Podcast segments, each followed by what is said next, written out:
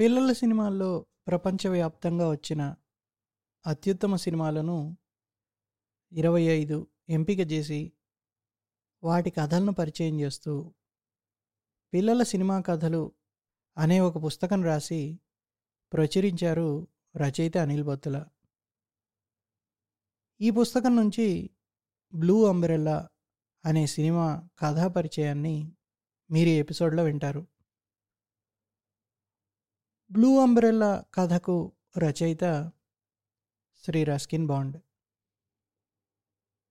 భారతదేశంలోని హిమాచల్ ప్రదేశ్లోని ఒక గ్రామంలో తొమ్మిదేళ్ల బినియా అనే అమ్మాయి వస్తాదైన తన అన్నయ్య వాళ్ళ అమ్మతో కలిసి నివసించేది. వాళ్ళ గ్రామం కొండ ప్రాంతంలో ఉండేది. బినియా వాళ్ళకి గోరి, నీలు అనే రెండు ఆవులు ఉండేవి. పాప ఆ ఆవుల్ని కొండవాలులోని పచ్చగడ్డితో మేపేది. పాడి వాళ్ళ జీవనాధారం. బినియాకి ప్రకృతి అంటే చాలా ఇష్టం. అదే గ్రామంలో నందకిషోర్ అనే యాభై ఏళ్ల వ్యాపారి రహదారి పక్కన ఖాత్రి టీ దుకాణం నడిపేవాడు. ఇతను పరమలోభి. బడికెళ్లే పిల్లలకు చాక్లెట్లు, బిస్కెట్లు ఆశ చూపి అప్పిచ్చేవాడు. నెల అవ్వగానే పిల్లలకు తప్పు లెక్కలు చెప్పి వాళ్ళ దగ్గర ఏదో ఒక వస్తువు, ఉదాహరణకు బైనాక్యులర్స్ లాంటివి లాక్కునేవాడు. ఇతని దగ్గర రామ్ గోపాల్ అనే దొంగ పిల్లవాడు పనిచేసేవాడు. ఒకరోజు బినియా ఆవుల్ని మేపటానికి కొండపైకి వెళ్తుంది. అక్కడ తనకి ఒక అందమైన పెద్ద నీలం రంగు జపనీస్ గొడుగు దొరుకుతుంది. అది ఒక జపనీస్ టూరిస్ట్ బృందం వాళ్ళది. వాళ్ళు పాప మెడలోని ఎలుగుబంటి గోరుతో చేసిన దండను తీసుకుని దానికి బదులుగా ఈ అందమైన నీలం రంగు జపనీస్ గొడుగుని ఇస్తారు. ఎలుగుబంటి గోరుతో చేసిన దండని అదృష్ట చిహ్నంగా భావిస్తారు. అది దుష్టశక్తులను పారద్రోలుతుందని ప్రజల నమ్మకం. గొడుగు కోసం దండనిచ్చినందుకు అమ్మ పాపను మందలిస్తుంది. ఆ నీలం రంగు గొడుగు రాగానే బినియా ఆ ఊర్లో ఒక సెలబ్రిటీ అవుతుంది. ఎందుకంటే ఆ ఊర్లో ఉన్నవన్నీ నల్లని సాధారణ గొడుగులే. ఇంత అందమైన నీలం రంగు జపనీస్ గొడుగుని గ్రామ ప్రజలు ఎప్పుడూ చూడలేదు. ఎండలో, వానలో, మంచులో ఎల్లవేళలా పాప గొడుగుతోనే ఉండేది. నీలం గొడుగు లేని బినియాను మనం ఊహించలేము. ఊరి వాళ్ళు పాప గొడుగుని ఎంతో మెచ్చుకునేవాళ్ళు. వ్యాపారి నందు కన్ను నీలం రంగు గొడుగుపై పడుతుంది. దాన్ని ఎలాగైనా సొంతం చేసుకోవాలనుకుంటాడు. బినియాకి చాక్లెట్లు, బిస్కెట్లు, డబ్బు ఇలా రకరకాల ఆశలు చూపుతాడు. గొడుగు తనకు అమ్మమంటాడు. పాప అస్సలు ఒప్పుకోదు. వ్యాపారి నందు ఈర్ష్యపడతాడు. వ్యాపారి నందు సిటీలో ఓ గొడుగుల దుకాణానికి వెళ్ళి రంగుల జపనీస్ గొడుగు గురించి వాకప్ చేస్తాడు. దానివేళ రెండు వేల ఐదు వందల రూపాయలని, డబ్బు మొత్తం ముందే గడితే ఒక పది రోజుల్లో ఢిల్లీ నుండి తెప్పిస్తారని తెలుస్తుంది.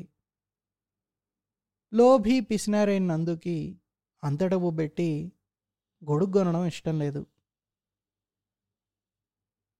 నందు నిరాశగా బస్సులో తిరిగి వస్తుంటే గ్రామ సమీపంలో ఉన్న జలపాతం కింద నీలం గొడుగుతో నిలబడి ఉన్న బినియా కనిపిస్తుంది.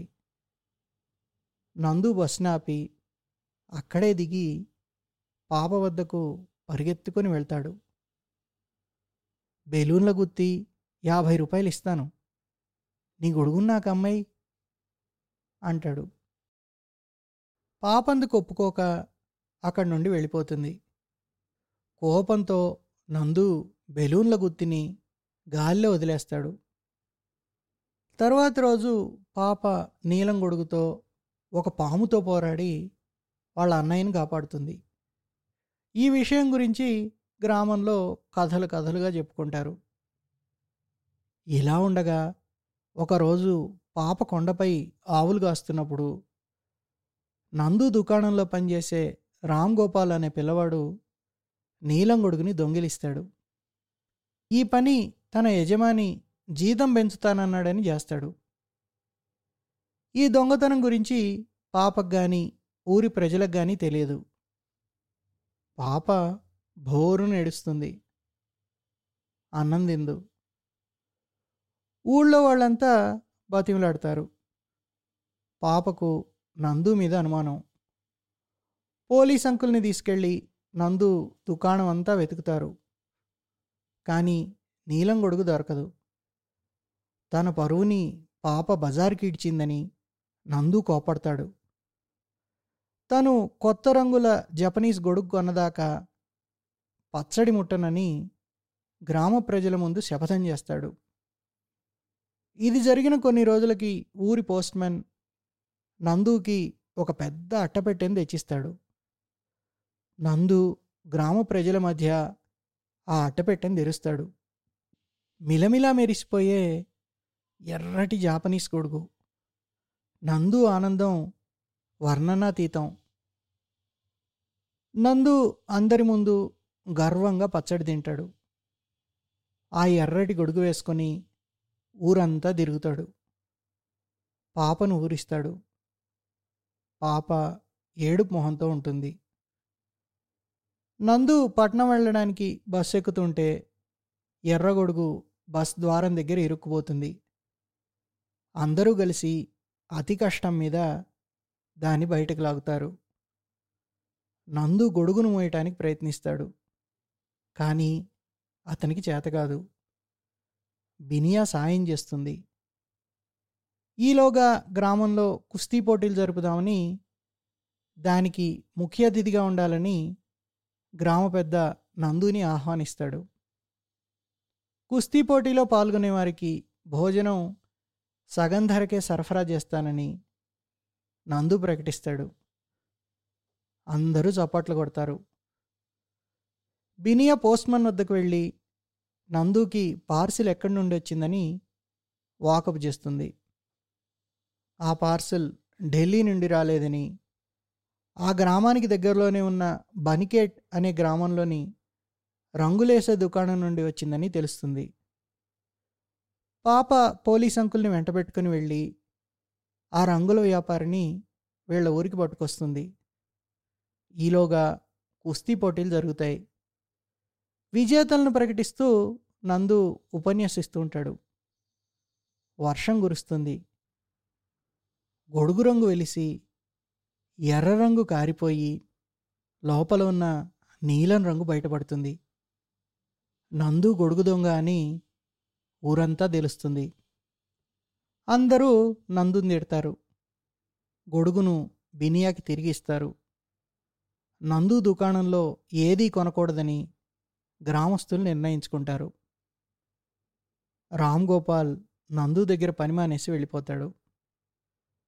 నందుని అందరూ వెలివేయడంతో ఒంటరివాడవుతాడు.